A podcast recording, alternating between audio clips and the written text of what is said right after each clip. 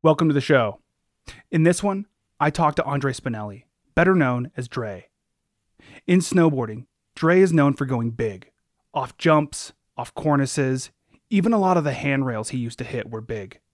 It's probably because he started riding with old school Alaskan heavies like Dan Coffey and Covey Linden. They might not have been as technical as other riders, but they were always charging down the mountain and going huge. Then, after Dre had been riding for a while and filming video parts for JB Deuce, Turnagain Hardcore, and Think Tank, pro snowboarder Mark Landvik suggested that he and Dre move to Bellingham, Washington, to pursue snowboarding as a career. Dre declined that offer because he wanted to stay in Alaska to see how far he could take snowboarding there. He was also in line to take over his dad's construction business, Spinell Homes. This podcast is made possible through the generous support of the Crude Magazine Patreon subscribers. If you already subscribe to the Crude Magazine Patreon, thank you. For those listeners who aren't, please consider subscribing at patreon.com slash crude magazine. That's patreon.com slash crude magazine. And pick the subscription tier that works for you. I want to thank everyone subscribed at the Company Man tier. These are the people who have subscribed to the Crude Patreon for $50 or more.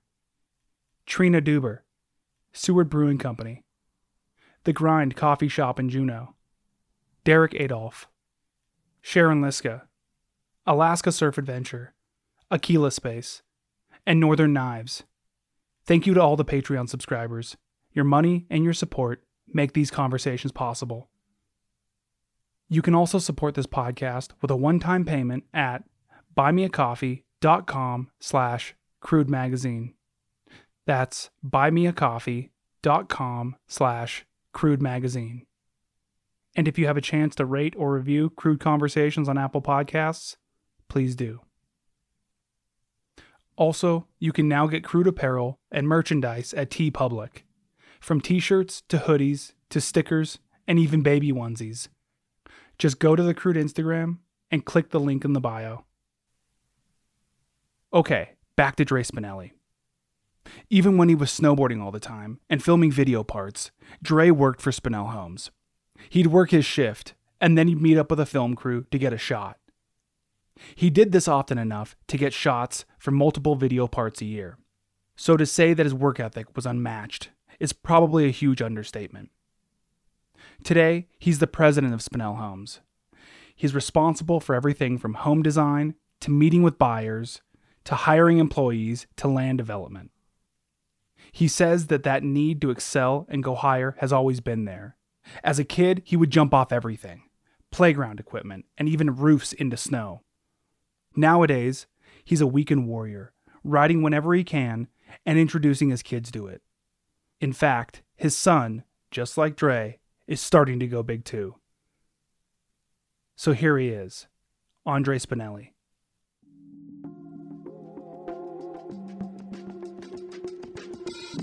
this red light right here, it means we're recording. Okay, fired up. Crude conversations. Listen more, then you talk. Go to work. You have a couple nicknames, and one of them is Spoon Man. Where did that come from? That is from your brother, Jake. And I, I don't know if it's Soundgarden or one of those kind of 90s rock bands had a song. Spoon Man. and I'm pretty sure J-Bo is like and and I, I, I in my when I say that spoon man, I mean I I hear Lando, I hear Borgstead and Jake, but I'm pretty sure Jake started it. and then and then Debo kind of took a twist on it to Silver Spoon. Like there was like an 80s sitcom about the rich kid. And so Debo put that twist on it for me cuz you know, I had the condo in Girdwood and the truck and Yeah. whatever when everyone else is just bumming around. And then there's Big Air Dre. That one's from Lando. I mean, Okay. and it was I'm I'm pretty sure. Well, the first time I remember, it was on video, and we were at Arctic Valley, and I think like everyone's trying to jib this rail, and I just came and launched over the whole damn thing or something, mm-hmm. and then the camera pans to Lando, and he just like. You know, one eye closed and crazy face, big air gray, or something like that. That's what I remember, at least. So, in preparation for this conversation, I rewatched a few of your snowboard parts from back in the day, you know, from JB Deuce, Turnagain Hardcore, and the Think Tank videos.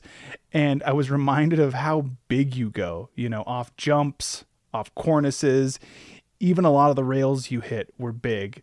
And I knew this, but I guess it helped to be reminded by watching those videos. And something that came to mind was that during that time, there were so many Alaskans focused on doing smaller technical tricks. Did you make a conscious decision to go big, or, you know, why were you going so big? Well, I mean, so I've been jumping off things since I was a little kid. So that was kind of like my thing.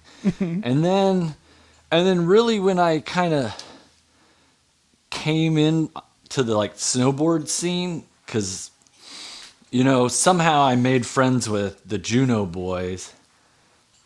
And then all of a sudden Lando's pulling me into you know, if Lando's staying with Dre and we're gonna go film with Lando, then we're gonna go film with Dre as well. Mm-hmm. So I kind of got pulled into that scene. Like I didn't just earn my way in there. I kind of like got pulled in by association. I feel like because I wasn't the best, and and so for one thing, um, you know, it's easier to do tricks if you have more time to do them. Um, but then, you know, before I started snowboarding with, you know, JB Deuce and the Juneau boys, I was riding with Dan Coffey and Covey Linden and some of the old school dudes. And, you know, they weren't as technical, but they definitely knew how to charge and go big. Yeah. So, so, you know, part of it was those were the guys I was riding with before, and then part of it was like I, I'm crazy and I like to go big.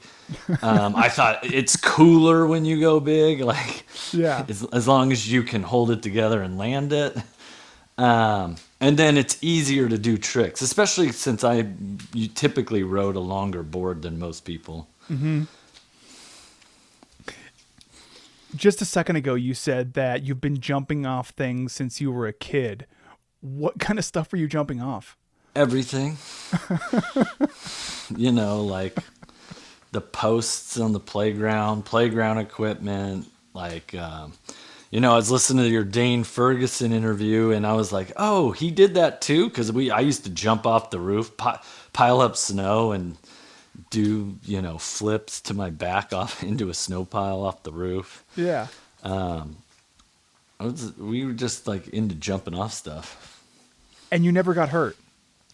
No, not not especially. I mean, I was in a contest down in California where I over rotated a backside rodeo, landed kind of on my butt and tacoed uh, my helmet.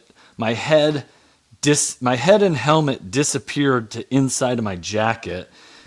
Um, you know, because the jackets are big and Yeah. and then all of a sudden the helmet just shoots straight out and then i kind of you know and so i mean i i went to the hospital and they told me i had a broken back and then they kicked me out of the emergency room up at big bear hospital oh, geez. and so then i'm just laying on the sidewalk waiting for ashley call to come pick me up in my sister's um, Yukon that she had down in down in California because she went to school down there, and so we borrowed her car.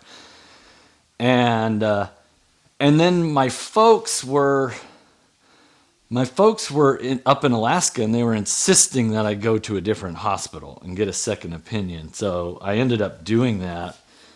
And luckily I did because they gave me an MRI and they said, "Oh, this is really weird.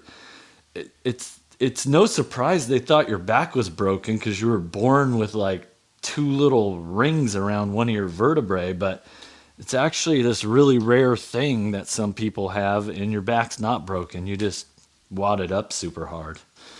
So it was it was like a kind of like one of those miracle moments. But I was stoked. What are those rings? I don't know. They're like as the bones were forming, they're just like two rings on a vertebrae. I, I it was like two in the morning, and I had had a long day, and I was in pain.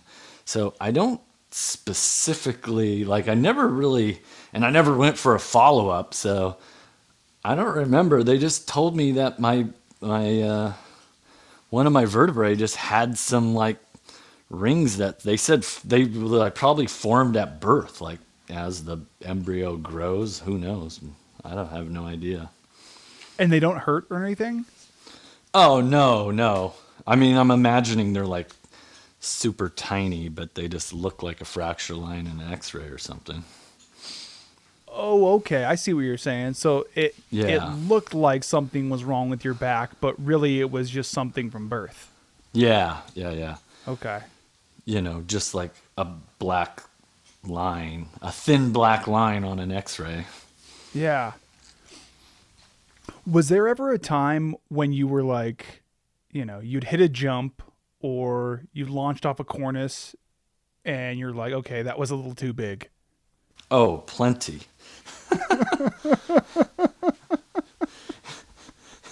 yeah, there's plenty of that. I mean, that's when you're hitting jumps. That's there's always there's oh too small or too big. I mean, especially if it's a jump with like a, you know, you know, a ledge or a lip that you need to clear. Yeah. Too small or too big, they can both be a problem. Do any situations come to mind? Well, I mean, that story I just told you about Big Bear, that I went too big on that jump. So, and that's, you know, and there's been plenty of times I went too big on a park jump. One time I was filming with the twins and we were doing this kind of wind lip step down, step over type thing. So there was a wind lip I was jumping off of, or it was more like a cornice I was jumping off of, but then you had to clear a wind lip down below. And, uh, and then it had a super steep landing, so you could easily, you know, it was a fine line between under or overshooting, and you know they they started. They were just like, "Don't go too big, don't go too big. You go all the way to the bottom." And sure enough, I frickin' cased it. and immediately start flicking them shit for telling them that they spooked me. but but you know, I don't really remember any instances where I just went way too big specifically, but I know there was plenty of them. Um, I mean, there was a couple up at Borderline Camp where I remember just folding up at the bottom of a landing, just like completely piled. Do you have any camp stories? Um, any? I guess I mean I mean About a maybe one that thousand. comes to mind. Well, let me let me just tell you this. This isn't really a camp story, but it's kind of cool. Um, it, it reminded me of camp.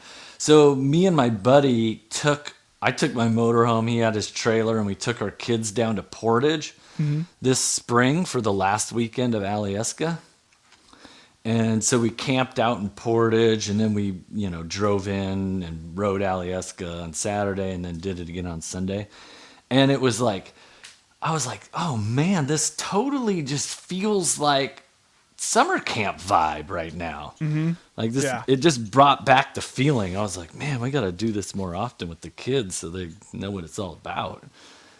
It was pretty sweet, but um, I don't know. There's so many stories about summer camp. I mean, without getting into the debauchery, because those are the ones that really pop up first in my mind. Yeah. I mean, one of the coolest things, one of my proudest moments, like on a positive note, was like the first year I was a coach, and I was just, you know, really stoked on being a coach. Like I was kind of just into it, and and I'd also like, you know, I was a worker bee, so I was on a worker schedule. I wasn't like the other like s- snowboarders. Like I'd mm-hmm. I'd roll into Girdwood at 7 a.m. and show up to to handle business. But uh, and then I got coach of the year that year, so I was like, oh yeah, I was really pumped on that. I even put it on my resume. oh, that's awesome.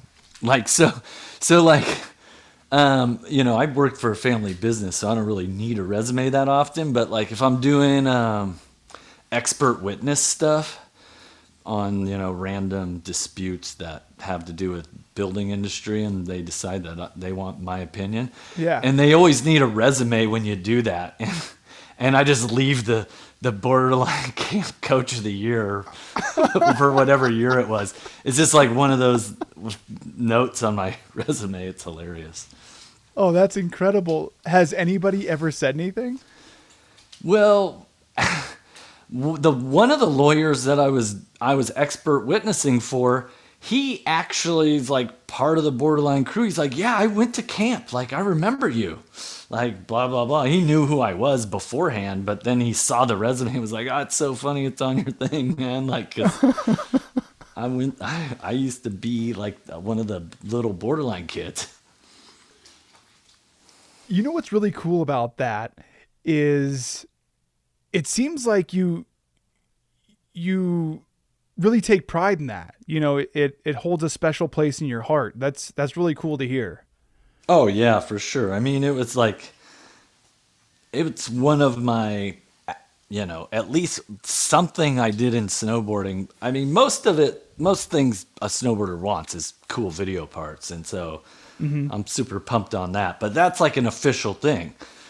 You don't put rad video part and did a sick trick with a sick one-liner attached to it and you know on your resume, but you could put coach of the year on there. Yeah. Yeah. You know, I just thought of another uh, funny camp story. is um, it was Lando was down there digging like the week before camp, or two weeks before, or whenever he got there, and I and he was staying at my condo, and I had to work, um, so I was in town. And Lando put some ribs in a pot to boil and then proceeds to fall asleep. and these ribs boiled, all the water boiled away, and, and then proceeded to burn. And I had no idea that a protein burn is the gnarliest, stinkiest burn you could possibly do. And uh, so we ended up having to you know, we peeled every sheet, every blanket, every pe- towel, everything we could out of that condo. We had the carpet steam cleaned, and they did some kind of like, dropped some kind of like, I don't know, deionizing bomb of some sort to clean air. And like, we did everything in the world, and there's still like this faint smell in the condo. but To this day? well, no, no, no. We don't have that. We sold that condo, but Okay. like after we had, you know, spent like four hundred dollars on professional cleaning and this and that, uh, it was this gnarly. So I mean, that's that's kind of a funny one. You know, I'm thinking about these these different crews that you rode rode with and filmed for, you know, JB Deuce, Think Tank, Turnagain Hardcore. Was there a noticeable difference between how those different crews worked and filmed?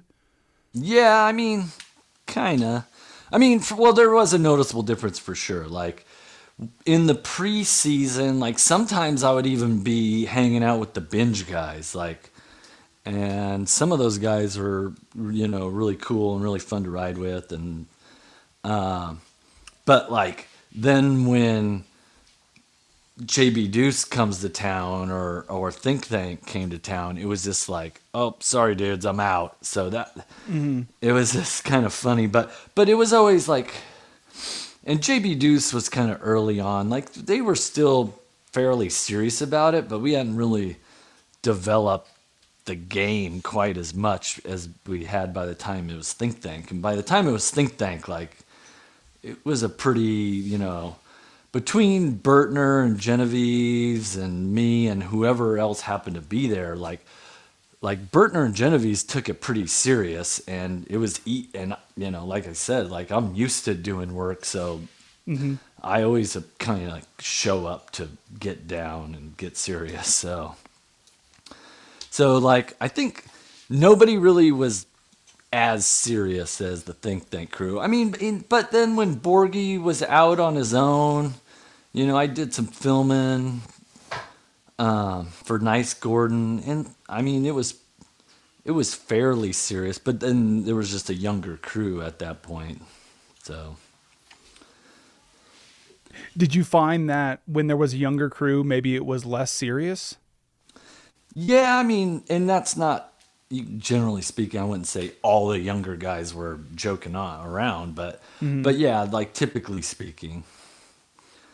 I mean, but like even when like say Gus was a young guy, or trying to think who else was younger. Like there was he he was pretty you know serious about getting his clips, even Yeah. though his clips might not have been that serious. you know you know what I'm saying? Like Not all of them, yeah. because Gus has that kind of goofing off style. Like, like he was working, but like they, they were like he had a like a you know his style might be like he might want to dork off in his shot.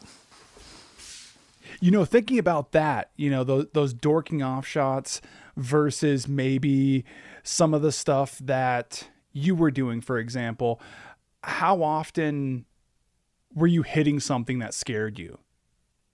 Mm, not that often. You don't get scared? Not that much. I mean, maybe like some of the jibbing or or urban gaps. Some of that stuff was a little bit scary because mm-hmm. there's like hard consequences. But I've always felt pretty comfortable in the snow. Like I can, you know, kind of maneuver my body in a way to to you know soften the blow and you know kind of like flatten out and take something flat rather than you know straight to the head or something. You know how to fall. Yeah. Yeah. Even I mean I I still I, I still to this day apparently have that skill cuz I was I was loading a snowmobile on a trailer in Valdez this uh, spring and you know for some reason I thought the parking lot was going to be icy and I so I thought I had to gas it to really get this sled up on the on the uh, trailer Yeah. but then I'm literally like flying. I, I'm I'm flying at my motorhome. I think I'm gonna jump my sled right off the trailer into the motorhome. So I like slam the brake, and I literally go like like almost like I was a snowmobiler trying to do a heel clicker. Like my feet come up into the air and go over me. I like I go flying flying in the air. Luckily, like not into the motorhome because the snowmobile kind of was. When I slammed on the brakes, I kind of went off to the side a little. yeah. And uh, luckily, like one ski of the snowmobile's hanging off the front of the trailer. I went flying, and I remember like, okay, don't, don't like. Hopefully, I don't clip the bumper or the corner of the motorhome. And then I just kind of like flattened out and did a front, like a three quarter front flip, and landed on kind of just landed flat on my back in the parking lot and jumped up and was like, oh my god, just kind of like you know, walk around a little bit and like stretch my back and move Yeah. my arms and like, is everything still working? Okay, yeah, I guess I'm okay. Like, so, you know, it's kind of like riding a bike, I guess. You you don't necessarily lose it. What do your wife and kids think when they see you do stuff like that? Well, they, I try to keep those things secret from my wife. like uh, I got an avalanche a while back, and I didn't tell. I mean, I told I told one friend, and uh, he told one friend, and then that friend told his his father-in-law, and somehow like within two days, his father-in-law's at a party with my dad, and all of a sudden my dad calls me up. What's up with this avalanche? So, but but like I don't lie to my wife. I don't like lying, but I just try to hold back some of the details as as you know, as few details as possible, so she doesn't quite know what's good, how bad things could really were or could have been. What did she say to you when she found out about that avalanche? You know, it took so long before she found out that it she wasn't really I, I and I really downplayed it hard. I was just like, "Oh, it's not that big a deal." So she didn't say much about it, but um, you know, one of the ones that happened, I don't think it was last summer or the summer before. I got a concussion. I got knocked out on the on my mountain bike, and went too big, hit the bottom of the tranny on my front tire. Yeah. Any, anyways, same old story. But uh, you know that one, that one I waited like a solid month to tell her, and then I kind of told her, but I didn't give her the full details. And then my buddy Bryce, he's kind of like my main partner in crime. Um, he he's like telling her one day, like one day we're hanging out and having some beers or whatever, and he's oh like the time you got knocked out of wow, and Gabby's like knocked out. You you told me you crashed. you didn't tell me you were laying on the ground with your eyes closed. Yeah. It's like, oh yeah, did, oh, did I leave that part out? Oh, oh yeah, yeah, yeah. yeah. It was, it was just like for ten seconds, like no biggie. So I don't know. That's she, she. My wife's a stressor, man. So I don't, I don't need to, I don't need to add to her stress, and she, and I don't need, and I definitely don't need her um, trying to hold me back because I don't get, I don't get, I don't get that many passes as it is. So I need all the freedom I can get. You need to be able to go big. Yeah, yeah, sure. even if going big doesn't necessarily mean going big, if even if going big just means I get to drive all the way to Lost Lake to, you know, try to go riding and, and be gone for 12 hours. I mean, that's going big in a dad's life. Oh, you get to leave the house for 12 hours? Like, that's going big nowadays. It doesn't even matter what you do. What was that avalanche story? The one that you were in that you kind of tried to keep under wraps. Yeah, it was a pretty freaky deal, really, because um, what happened was I went up to Hatchers. It was like, you know, just, you know, weekend warrior status. And there was nobody, I didn't have anybody to go with me, so I went up there alone. The Avi report was was not that great. So I definitely knew like was gonna tread lightly and just see what happens. And so I started poking around and heading up this thing, and and I was like following a, a skin track. So I was like, well, I'll just follow the skin track because if they went, it's probably good good enough for me. And then eventually, I was like, where? I don't know if I'm really on a skin track. I I don't I I don't know if it's here or not. And so then I like, you know, did some poking around and I was like, oh, this snow seems good. Like, I was like, I think the Avi report was a little on the conservative side. It was probably pretty sketchy yesterday, but I think it's starting to settle out. I think it's getting safer. So I convinced, you know, I convinced myself to keep going. And then I, uh, I get up in this bowl and I'm about to you know, get onto this ridge, and that's kind of like the sketchy spot, you know, because I'm I'm in this little upper bowl area, so I'm totally in a terrain trap, and I'm kind of ascending to a ridge where I'll be safe, and I literally like start like feeling some warmth, and I'm I I, I like got super puckered. And then I like made it to the ridge, and I was like, "Oh, thank God, I'm I'm fucking safe." So, uh, and then, but by that time, I was spooked enough that I was like, okay, well, I need to be real careful on the way down. So I like kind of like eyeball my line and I like drop into, you know, the rider's right of the ridge and like do a couple really nimble, like not very, you know, not really railing into my turns very hard. Just do a couple soft little turns and then dip back to the ridge and then like and then stop and like see what happens. I'm like, oh yeah, it's pretty good. So then I like do a couple more and rip a little harder and then tuck in behind this big rock and like stop and check it out. I'm like, yeah, I think it's good. So then I'm like, okay, I think I'm ready to do this. So then I just, you know, start really ripping and boom, like freaking like just like it breaks off up above me, out to the left, out to the right of me. I'm like in the middle of moving snow. Luckily, it was only like it's probably like 10 inches, 10 to 12 inches of snow, so it wasn't like massive.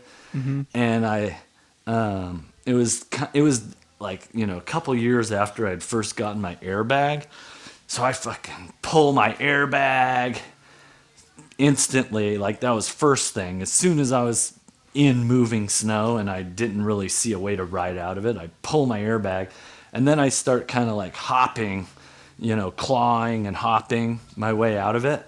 Okay. and i was probably only in that slide for about um, maybe 15 20 seconds before i i managed to just climb out of it. But but I literally watched this slide build and go massive and then send this giant plume of smoke across the road below me where there's people and cars and you know because it's right you know right at that upper parking lot. And um and then so then I ride down and, and I got this freaking giant airbag sticking out and like Hatcher Pass Avalanche crew like rolls right up to me and then they want to interview me and people are coming up and I was like, "Oh my god, dude, I got to get out of here." I mean, and uh, so yeah, it was pretty freaky. And then like to you know what kind of freaked me out for the long term was that there was another guy, some younger doctor guy who he was by himself same day and he never came back. Oh and man. so so like you know, I basically kind of like you know thought I, I really got lucky that day and I need to be a, playing it a little bit safer in the backcountry yeah. from here on out. Does that make you you think differently than when you were younger? You know, now that you you're older, you have kids, you have a wife. Oh yeah, for sure. For sure. Like back in the day, it didn't really matter. You know, I, well, I mean, it mattered. You still had a family, you had parents, and they were going to freak out, but you didn't really think about it that much. And honestly, it was kind of like ignorance is bliss. Mm-hmm. Like, I started hiking Turnagain when I was a junior in high school. I mean, the first time I hiked Turnagain, I drove up there on a Saturday because we were bored of Alyeska, and we didn't know where to go because there wasn't a track in the place, you know. So we just like said, okay, well here's this is here's the pull off, and it was a sunburst like parking lot. It was the only pull off in the whole pass. It's Bluebird, three feet of fresh pow, and there's not a track in the place. So we just started walking, you know, post holing. Um, but you know, but like we had no clue. There's no Avi report. We didn't even know about, you know, we would have never even thought that there could be an avalanche. So, you know, but nowadays you know a lot more. Mm-hmm. Did you have a beacon back then when you went up for the first time? No, no, I did not. Okay. No, I probably got my first beacon in like probably about the year after I graduated high school. And really, the only reason to get a beacon is because you wanted to go in an airplane or a helicopter, and that's you had to have that.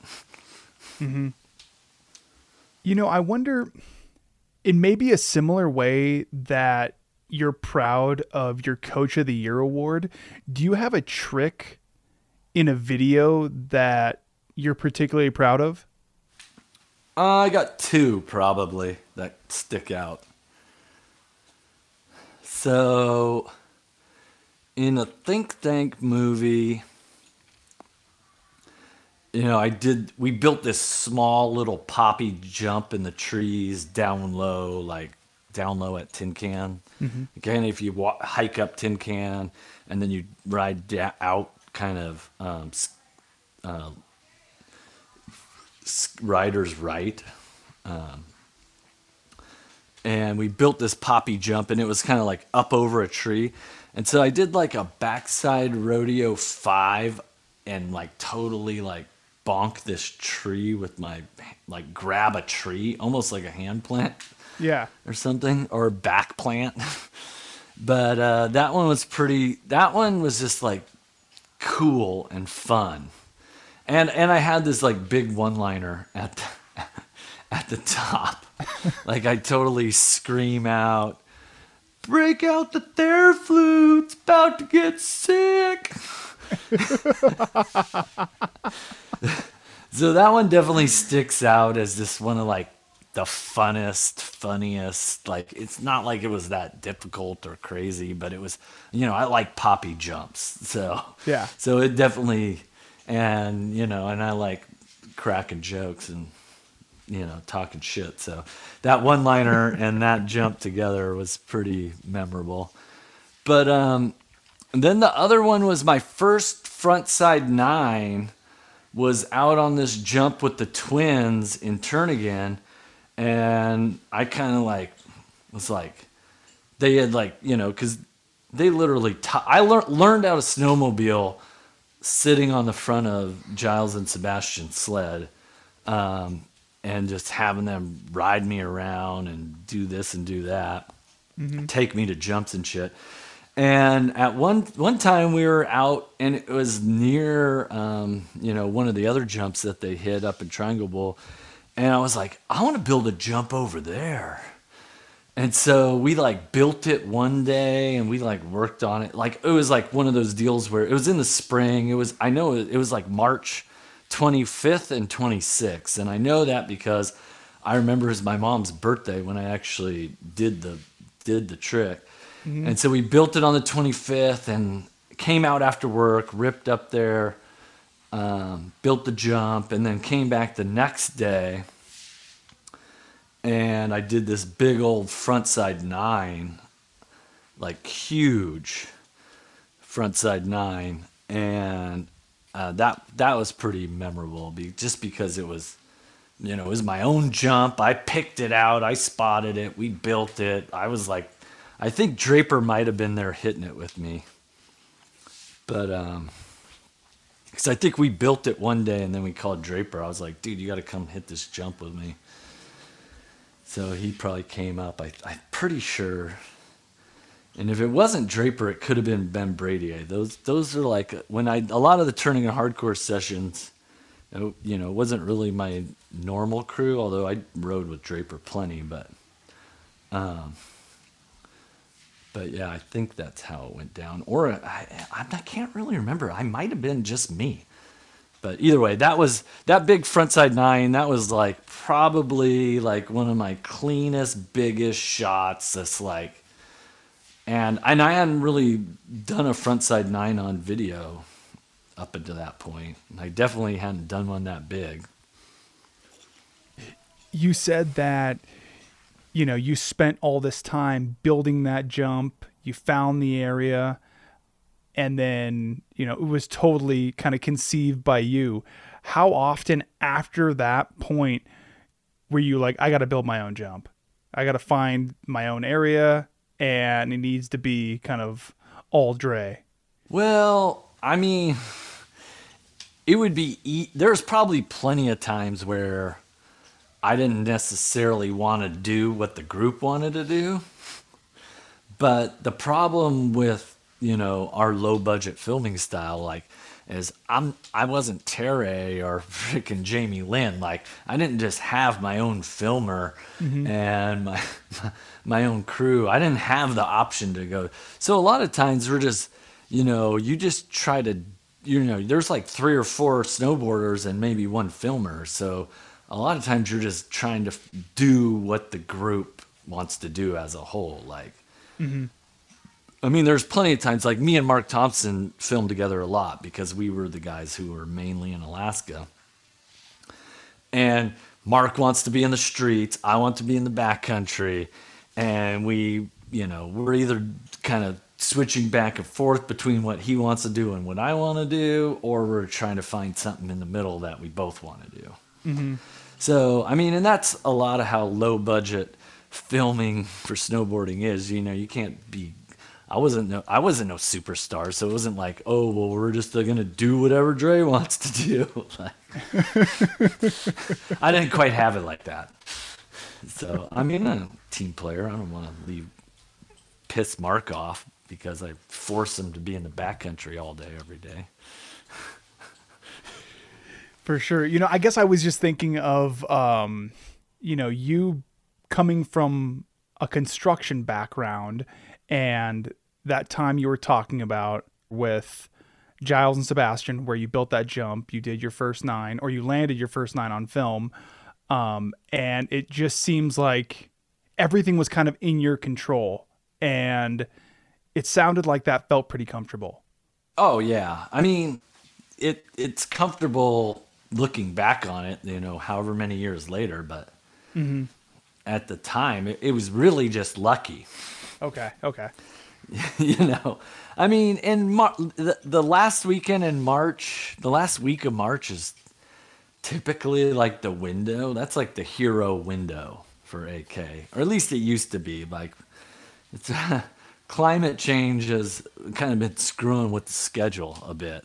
Yeah, but for sure. but, but like um you know th- there was a few years where it was pretty consistent like the last week in march was gonna just be prime and so you know we all everybody knew and it just hap- just so happened to be that like i was ready to get it get get after it at that time and the twins were as well. They weren't you know busy chasing snow machiners around.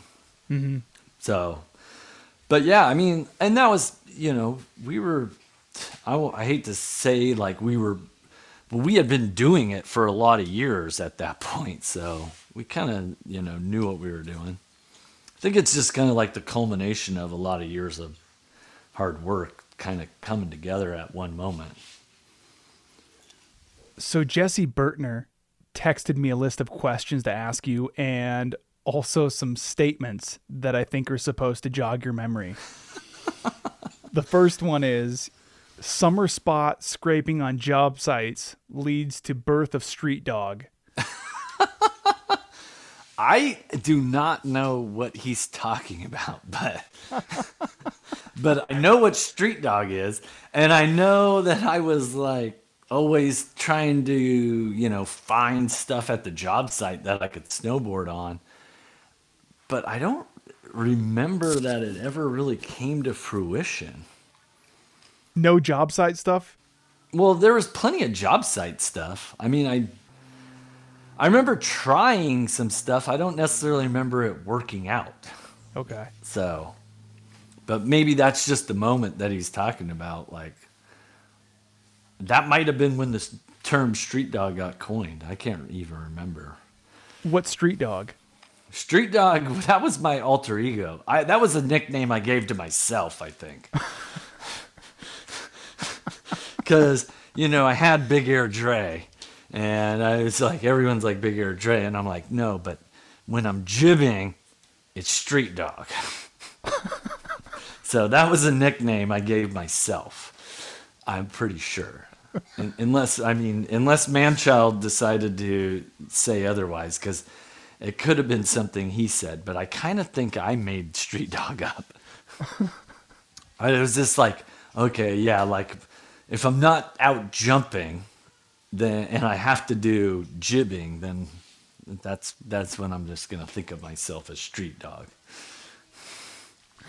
Did that nickname help put you in the mindset of riding the streets, or was it just more of a joke? Probably more of a joke, but I mean, I don't know. It sounds pretty rad, so probably it probably helped. Yeah. You know, Street Dog. Okay, so how do you make snow machine crack? Oh my gosh. okay, so first off, Snow Machine Crack is not Snow Machine Crack. And it was, uh, this is a good one. So I took, Pat McCarthy was up, and I don't know what was happening. It must have been like in between time. And so Pat was staying at my house, and he must have been up for a JB or a Think Thank film session, but for some reason we weren't with the Think Thank boys. Like who knows? It could be that they were going to go, you know, hang out in the streets, and me and Pat are like, well, it's a nice spring day, and we're gonna go frickin' snowmobiling in Turnagain Pass, like. And anyway, so me and I don't think we had. I don't, my recollection is that we didn't necessarily have like a productive day, but we still had you know a day in the pass, ripping around, and then in the end we're like hanging out with some dudes in the parking lot, and we're having some beers, and this one of the guys starts telling me and Pat about like you know we're telling war stories, mm-hmm. and he starts talking about you know, yeah, we're on a long drive and blah, blah, blah, and yada, yada, yada. And I wanted to make my cocaine into crack, so it like pull off at the, you know, side of the highway and put the freaking cocaine in a glass vial and stick it in the radiator and let it heat up. And apparently that's how you make snow machine crack as as Burtner would refer to it. You know, at the time, the the guy didn't call it snow machine crack, but Burtner clearly that's how Burtner remembers it. But it might be more appropriate as highway crack, I guess. I, That just kind of sounds like crack. yeah, well, yeah. I mean, crack is crack. Like, I don't know a lot about cooking cocaine. I've never done it, but. Uh, Well, you know how to do it if you ever need to now. Well, kind of. Like I don't. It's kind of like smoked salmon. You're like, oh yeah, you put the salmon in the smoker. That doesn't mean you know how to make smoked salmon. Like, It's true, yeah. I'd be. I'd still be afraid. Like, well, first of all, I don't know why anyone would want to make crack. So, I don't. I haven't quite got. I don't understand that part. So, but you know, I, who knows? Maybe I'm missing something. How did you guys react to that story when that that guy told you it? Oh man, I mean, I grew up in Spenard, so I I had friends who made cocaine into crack. Like I knew people who had done that before. So it wasn't really it wasn't it didn't really phase me much, but um it must have like really Pat must have been like holy shit like cuz I don't think Pat quite had as seedy of an upbringing as I, I had. So, and then he like promptly reported it back to the crew. I mean, and it was a funny story. So, but, but I, I don't know. It didn't really phase me much. And I don't know what Pat's take on it was, but Burtner, you know, he's kind of like, he definitely didn't have much exposure to things like that. So it, it that would be why he, it still sticks out in his mind because I honestly forgot all about it. But Well, you did a good job of remembering. yeah, no, well, it's, it's easy to remember like that. It's memorable for sure. But Okay, so the next note is Think Thank's luxury flop house was your downtown mansion. What did the revolving door slash couch surfer life look like? And what was the longest Sean Genovese stayed with you? Yeah, so yeah, you know, I had this big duplex downtown, and probably the most like pressure I ever had was when I had um, oh um what the heck? Oh my god, I can't think of the names right now. But either way, I had a couple of dirty Bellingham like spliff smokers like staying in the like the down downstairs like practically in the garage and then I had like Yoshida in there and Genovese's and they like probably you know were up upstairs with bedrooms and then uh and then you know once you got like four people in the crew staying at the house like basically every night then you know bogart's there and who you know whoever else larson mark thompson whoever the heck else is in the crew at that point. So it was kind of like a party house for the week or two that they would all be there. Um, funny one a funny story with the brain farm dudes. When lando was there we kind of had a party one night and i had a black eye at the time because i had i was filming with Think Thank and like busted my face into my knee. Mm-hmm. So i had a black eye and then the brain farm dudes roll into town and you know we're all partying at my house so lando invites them over but they didn't want to leave their cameras in the car so they like pull up in an suv like you know gangsters that they are and they pull out these you know giant pelican cases and bring them into the garage. And the neighbors called the cops because they thought like we were loading up for some war. They thought they, these guys are bringing firearms in and like shit's about to pop off. And so the cops show up and i walk down and i got like a beanie on and it was uh it was at the time when i was wearing glasses and i had a black eye and I, I just I remember I was kind of I was a little bit like probably a little faded, and I remember like sitting there talking to the cops like what what are you guys talking about? What are you doing on my front door? Like why are you here? and then I'm like oh I better like tone down the attitude because I remembered that like oh they're looking at a dude with a black eye like like a kid with a beanie and a black eye. um, anyways, we ended. They're like, well, we. I was like, oh, those are cameras. They're like, well, we need to check them out. I'm like, well, let me ask the people whose they are if they're willing to show them to you.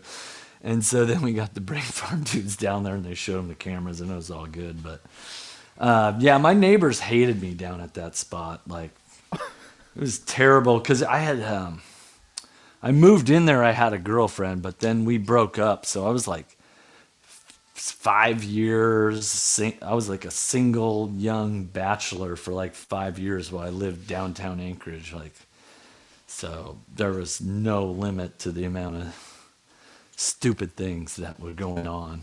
I mean, one of the main things that they hated was occasionally I would come home from the bar at two in the morning, and, and it's like this, it didn't matter if it was a weeknight or a weekend.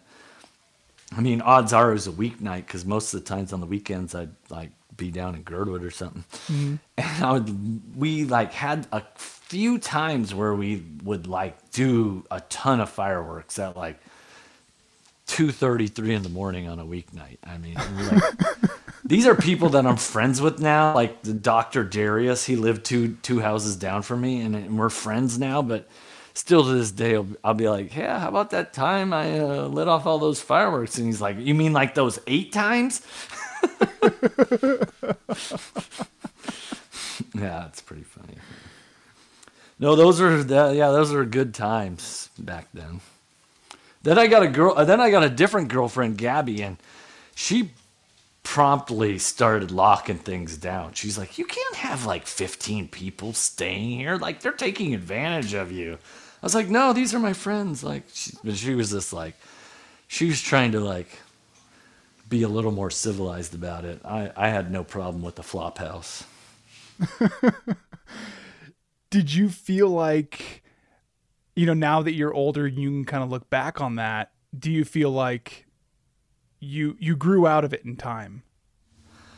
Yeah, I'm pretty much just the right. I mean, clearly, I could have been partying less and getting more things done and taking things more serious and more productive. Like, I mean, anyone could say that about themselves, but like, I don't know. I had a blast. I think I pretty much nailed it.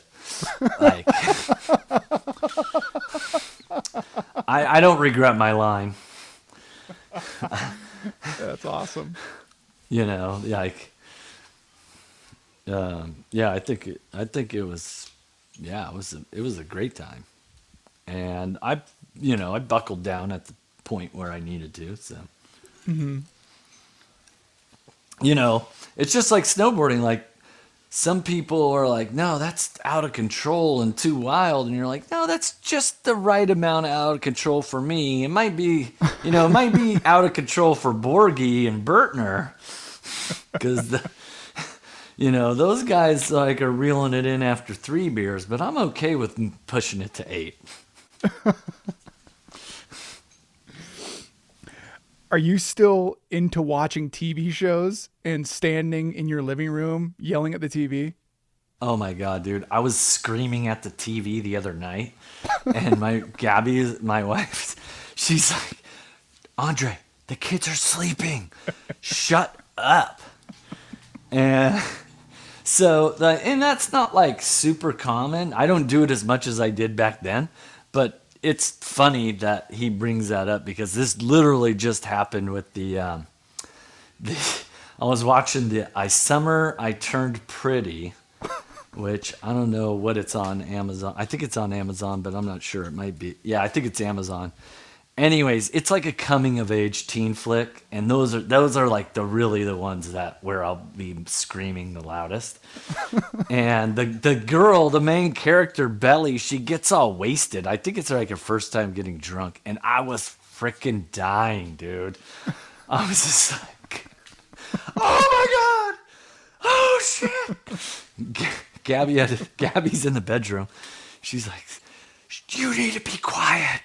Shut up.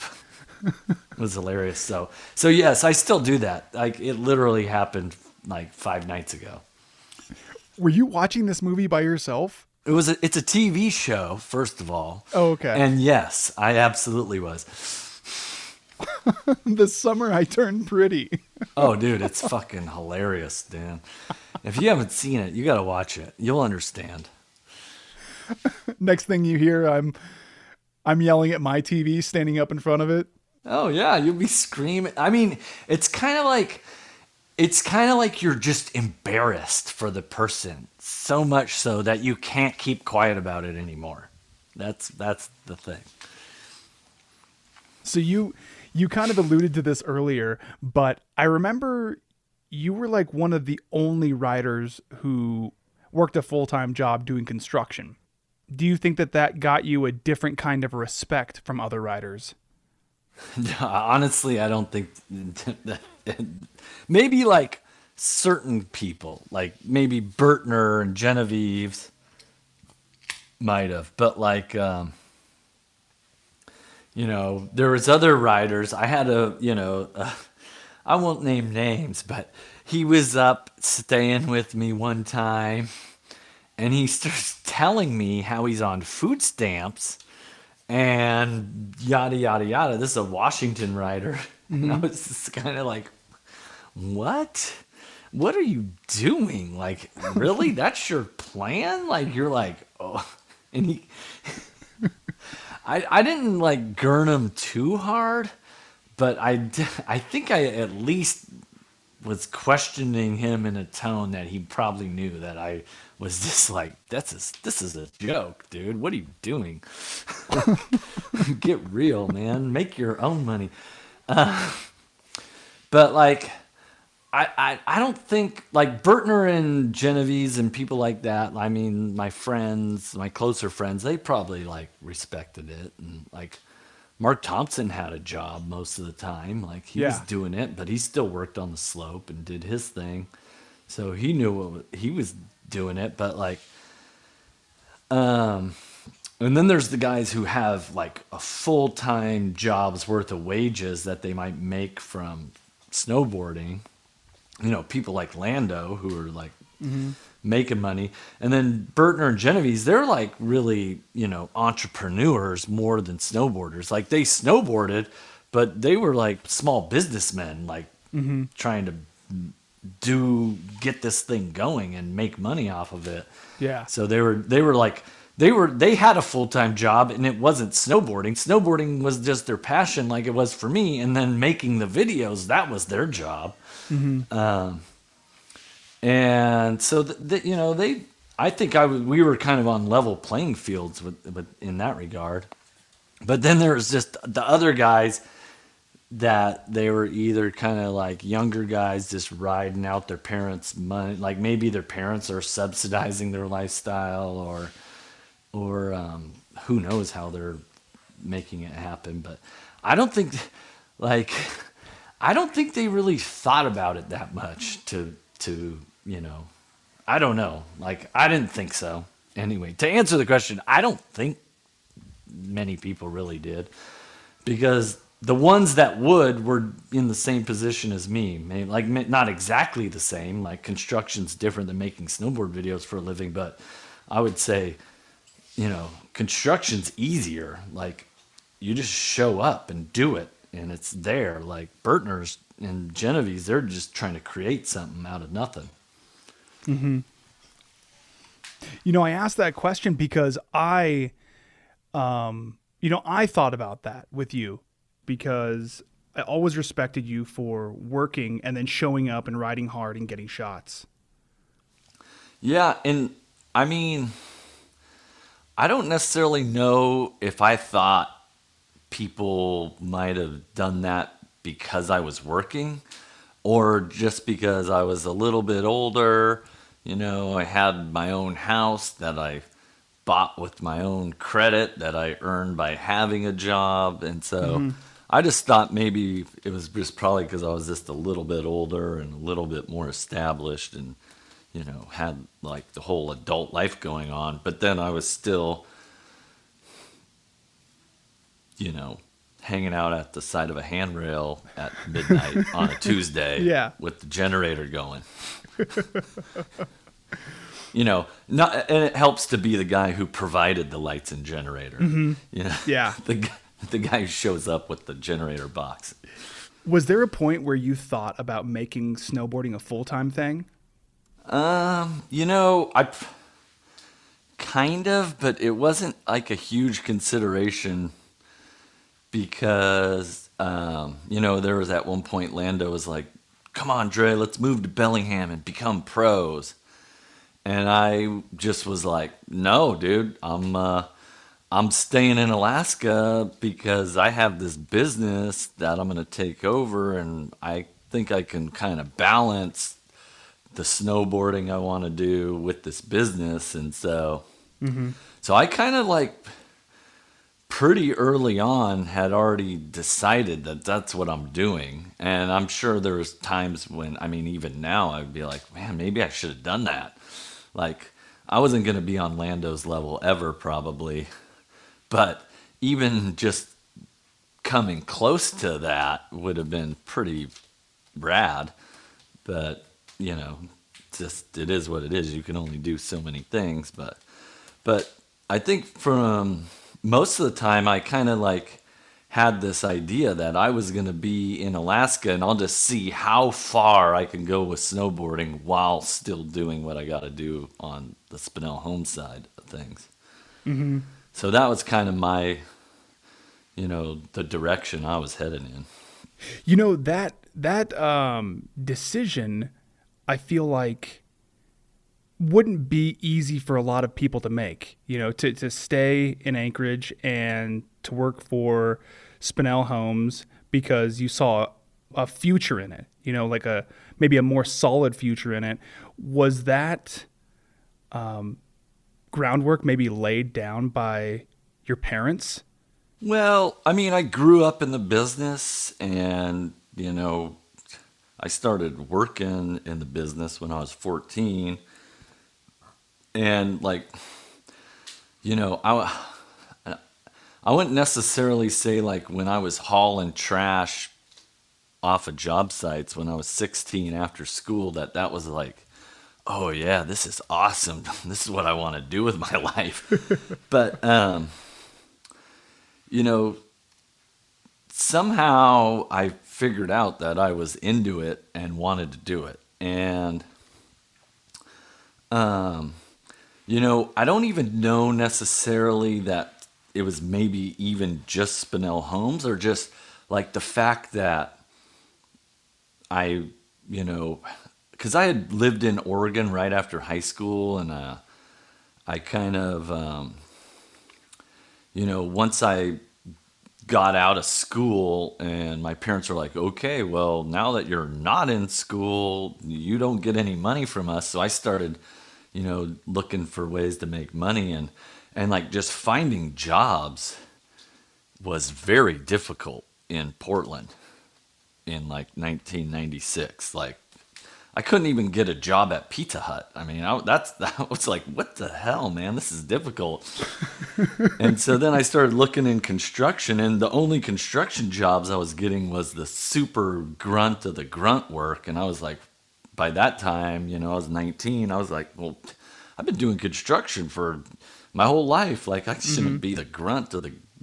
And it didn't pay that well, and it was like part time or whatever. So so eventually I was just kind of realized that, man, I got a way more opportunities and connections up in Alaska. And, and that's kind of why my dad's stuck here. It's like, it's a small pond, so it's real easy to, you know, kind of um, step up and make, you know, advance, like climb the ladder, so to speak. Um, so I think that I I kind of like knew like Alaska was gonna, and I loved Alaska. Like, you know, for half my life, I thought Alaska was like the coolest, best, prettiest place ever. It wasn't like I took a trip to Yosemite and I was like, oh, wait a second. California has cool mountains too? Like, I I didn't even realize. I just thought everywhere else sucked. So so part of it was like just being naive and like I was like, no, Alaska's where I'm at. Like this is it for me. And I mean, and I still to this day like Alaska is you know badass just because how hard it is to get to all the cool stuff. I mean, there's a lifetime worth of riding to explore. I mean, assuming the uh, the um, passenger drones work out. Passenger drones. What are you talking about? Oh, they if you Google it, they have drones. You know, like the little you know helicopter, but they have like a little cockpit Uh huh. that can fit a passenger, and they kind of sell it as a transportation in big cities with lots of traffic, like you know Tokyo, New York, Mm-hmm. type thing. But it's all kind of conceptual, like the stuff I saw. I haven't looked it up in over a year, but I mean, I just kind of like thought of it one day. I was like, what if they had like a drone for a person? That would be so rad for snowboarding. So I started Googling it, and sure enough, there's like, you know, marketing videos for the, you know, the, the guys trying to start a company. So I don't think it's that far in the future where you actually could have something like that. You wouldn't be worried about them crashing? Well, of course you would. I mean, you don't, you're you're always worried about crashing. Yeah, I guess Can't that's even, true. Can't even take a run down North Face without worrying about crashing. But but I mean, it's it goes back to what I was saying um, earlier about like you know I never really been as, that much afraid of falling in snow. Like you know, there's kind of a safety net Mm-hmm. kind of aspect. I mean, yeah, you might not want to fly, you know, 1,500 feet in the air over fuck exposed rock, but if you just kind of like are 50 feet off the ground above a snowfield, probably feel fairly safe. I mean, I'm sure anything could happen, but Have you thought much about how different your life would have been if you had stuck with snowboarding? You know, if you'd took Lando's offer of moving to Bellingham and becoming pro snowboarders. You know, I haven't invested a ton of time into like, oh man, what if or regret style. Mm-hmm. But and a lot of it is because, you know, when you take what you love and you turn it into a job, I think you lose a little bit of the fun of it all. And that was what was so cool about Think Tank is like we were still having fun. And I'd get calls from Lando and he would be at a lodge in BC and just like kind of not that stoked because he wa- he wasn't with this crew like it, like when he was especially when he was first getting going and he hadn't like become close with all those the dudes he was riding with you know he was not that happy like to just not be with the crew and and then I've seen it you know with like all the things I've been into, fly fishing or, you know, whatever it is you like to do, it's kind of like once you turn it into a job, it's not quite as fun. And some people, you know, I got a buddy who's a fishing guide and he is just so into fishing like it doesn't matter. Like he's got your grandma out there and he's just pumped to be getting your grandma on fish. He's like the most happy, excited dude ever and it's Yeah. just like you could tell like he totally enjoys it. But for me, you know, maybe just a little bit more selfish or a little bit more ego where it's like, no, I'm more into me doing it, not mm-hmm. teaching your grandma how to do it. Your grandma can figure it out for herself. Yeah. I mean, I'll show her, but I mean, I don't want to do it ten hours a day and like you know, be you know tying new lines on every time she wads up. Okay, so your life is a lot different now. You're married, you have two kids. I mean, when we were trying to coordinate this conversation, you wanted to know if you could do it in your car while you were at a soccer game. A lot of multitasking. Yeah.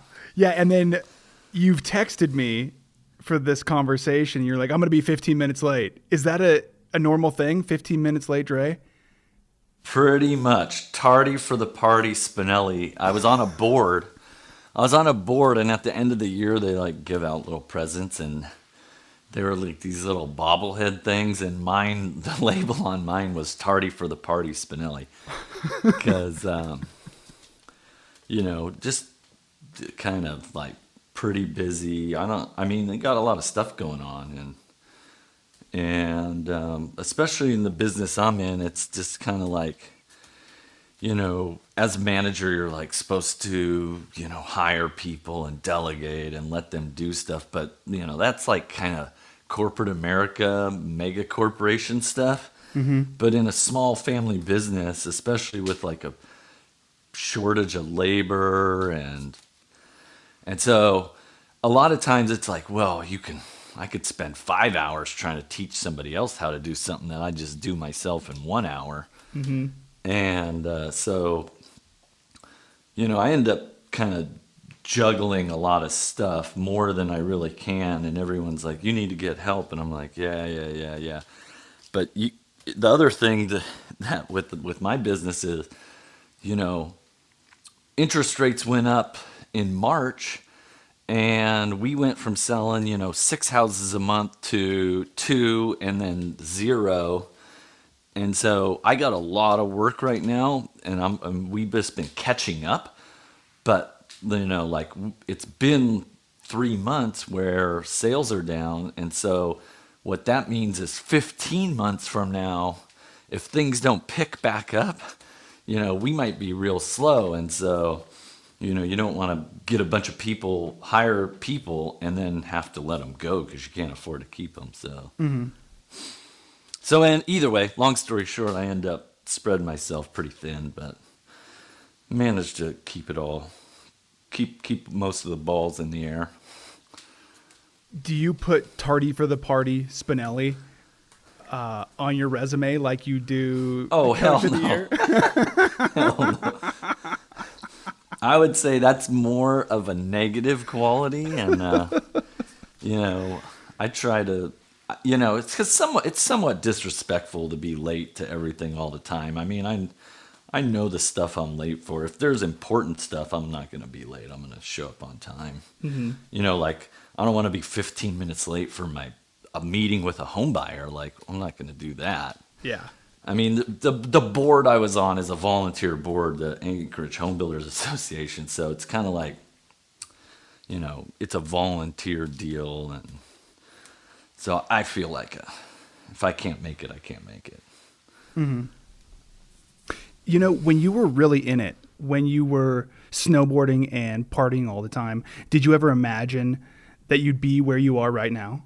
Oh yeah, for sure. I mean, Okay. back in the day, me and Burtner, I mean, we were when we were pretty young, and he had bought, he had, I think he had just bought his house in Seattle, and and I had, um, I don't know if I was in my duplex or if I bought my second house yet, but um, you know, we had talked about, oh man, we're gonna have a, it's a race to who owns the most property and like in 10 years we're each going to have 10 houses and blah blah blah. So you know i kind of you know we both had like aspirations of making it big type stuff. So so i kind of knew where i was going. And and my dad's been telling me since I was like 15, my dad's been telling me I'm going to retire in 10 years. You got to get your shit together.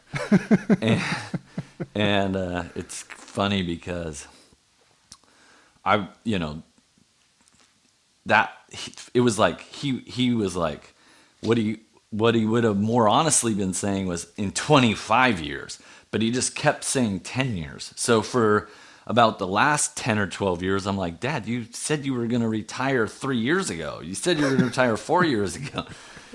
But now he actually is like, he's not retired. He still has an office in our office and he still shows up in the summertime when he's here, but he's he's not here that much and he's not really involved in the day to day. It's like but it's hard for somebody like that who ran a business for 30 plus years and to just step away and not not try to walk in the room and pretend like he's the president when he's not anymore. So Are there any qualities, like business qualities, that you have adopted from your dad?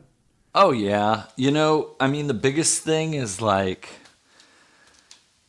writing down a list of things that you're going to do and then marking them off and getting them done. Mm-hmm. I'd say. And then like just kind of like sheer tenacity like never never let up. Keep keep like it's really you know easy to get stuff done. Like you don't need to be a genius and you don't need to be like super smart if you just keep pushing at the thing you want. Mm-hmm. Yeah. Um, eventually it kind of you'll kind of get it. And i think i mean I, I equate it back to like if you wanted to be a pro snowboarder even you if you're just not making it not making it not making it not making it if you, that's what you really wanted and you just kept going kept going kept going try it this way try it that way like maybe you know going big and doing you know 1080s off park jumps isn't working even though that's what everyone else is doing and then you invent your own niche. I mean that's a lot of what think tank did Yeah. is invented their own niche.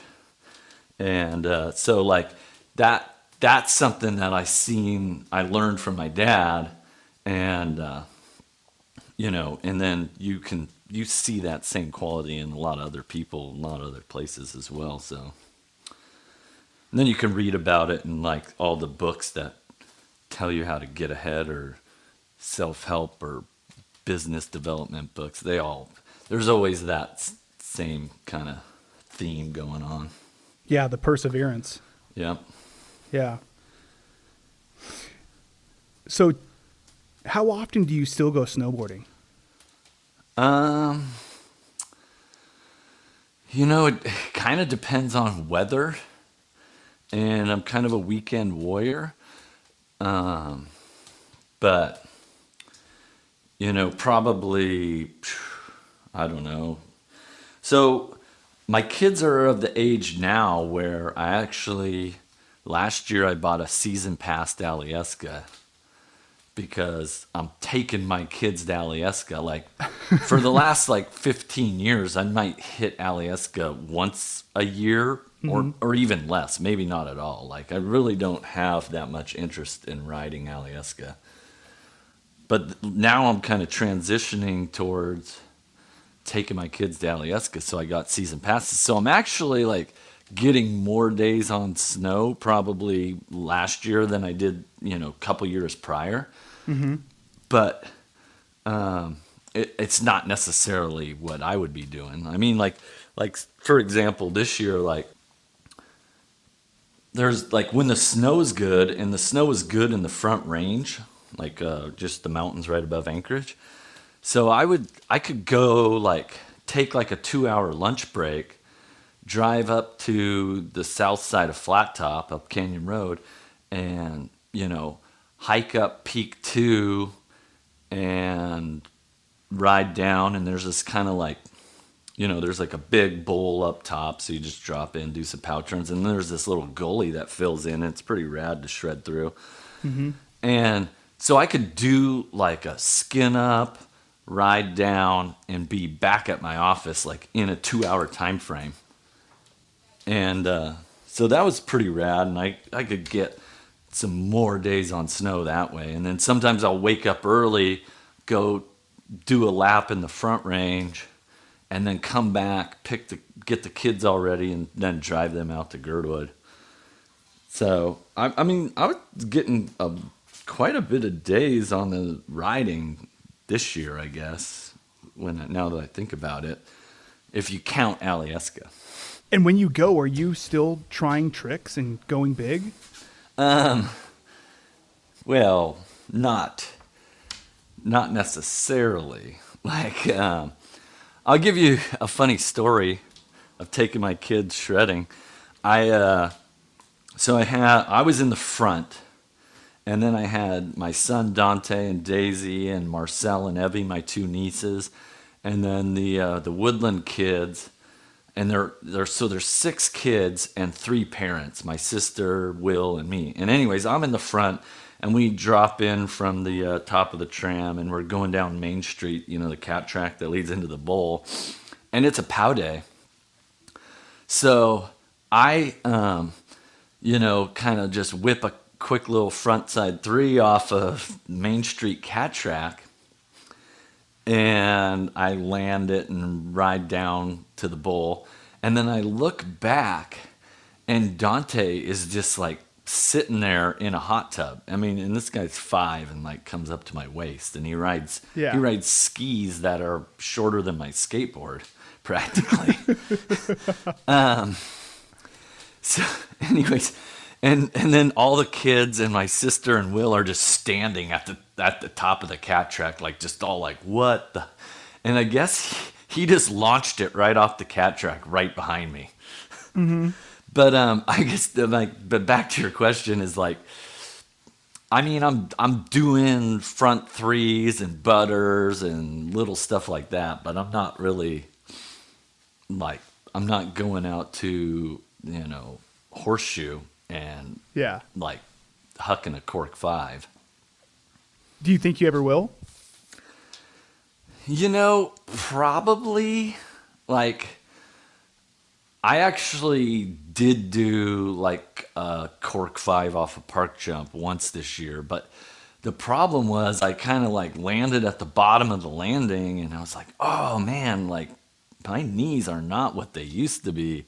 So I don't have a ton of kind of motivation to try it. Like it's not like the juice ain't worth the squeeze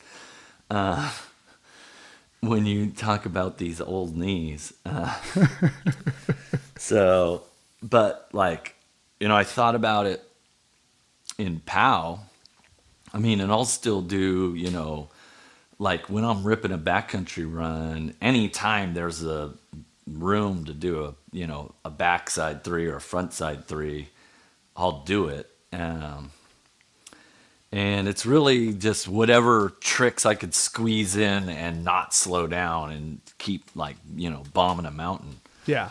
is more, you know, what I'm into than just, you know, out there jumping to get a trick off. Yeah.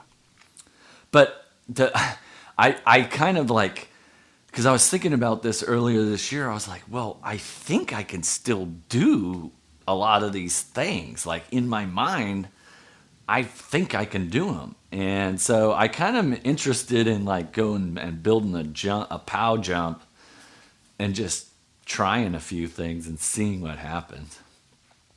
But definitely not gonna, you know, go throw a backside rodeo seven in the park. That's uh, I I know that that can end bad. Odds are good of that one hurting. I mean, and not not like getting broke off, but at least sore enough that might slow me down on other endeavors that I don't want to get slowed down on. So Yeah, for sure. You know, I wrote this question down, but I feel like it's been answered. But I think I'll go ahead and ask it. Do you feel like you're happy? yeah, yeah. I mean, not like not like the. I mean, I got a lot of stress in my life and this and that, and it's not this like a hundred percent easy street happy like one hundred percent of the time. Like I'm always kind of like battling, mm-hmm. but I mean, I like.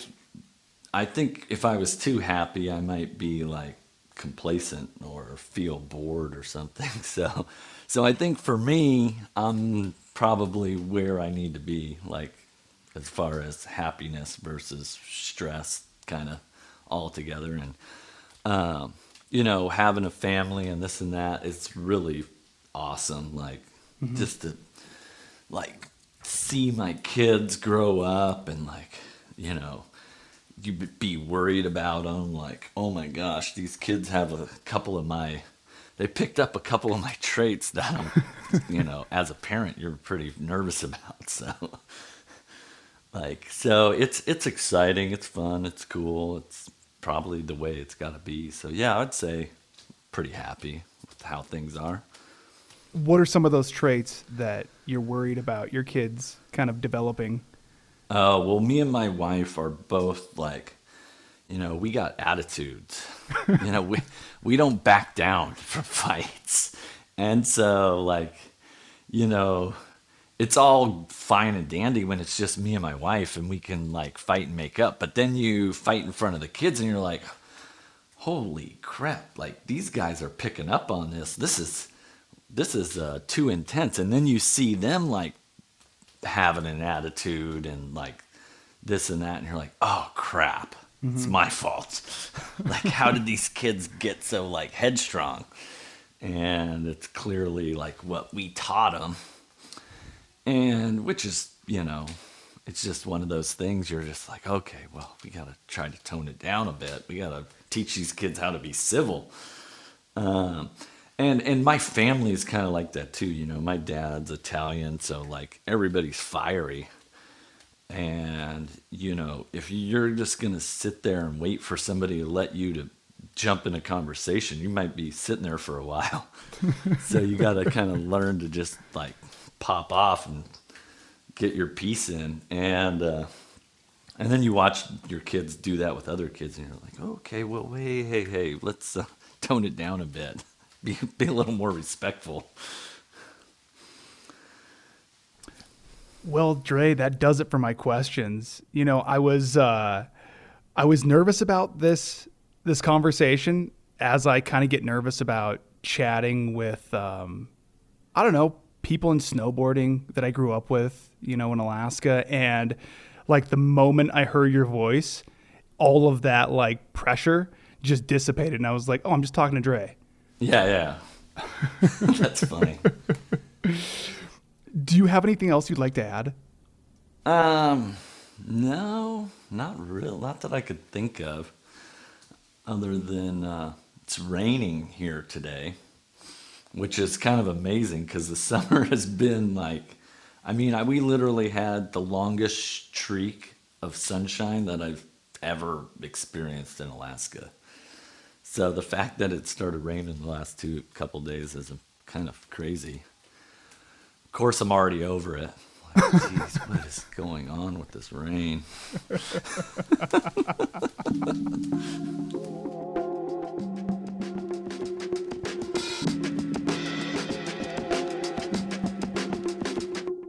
You can support this podcast at patreon.com slash crude magazine. You can also support this podcast with a one-time payment at buymeacoffee.com slash crude magazine. Crude Conversations is written, hosted, and produced by me, Cody Liska, for Crude Magazine. Music was produced by Alcoda Beats.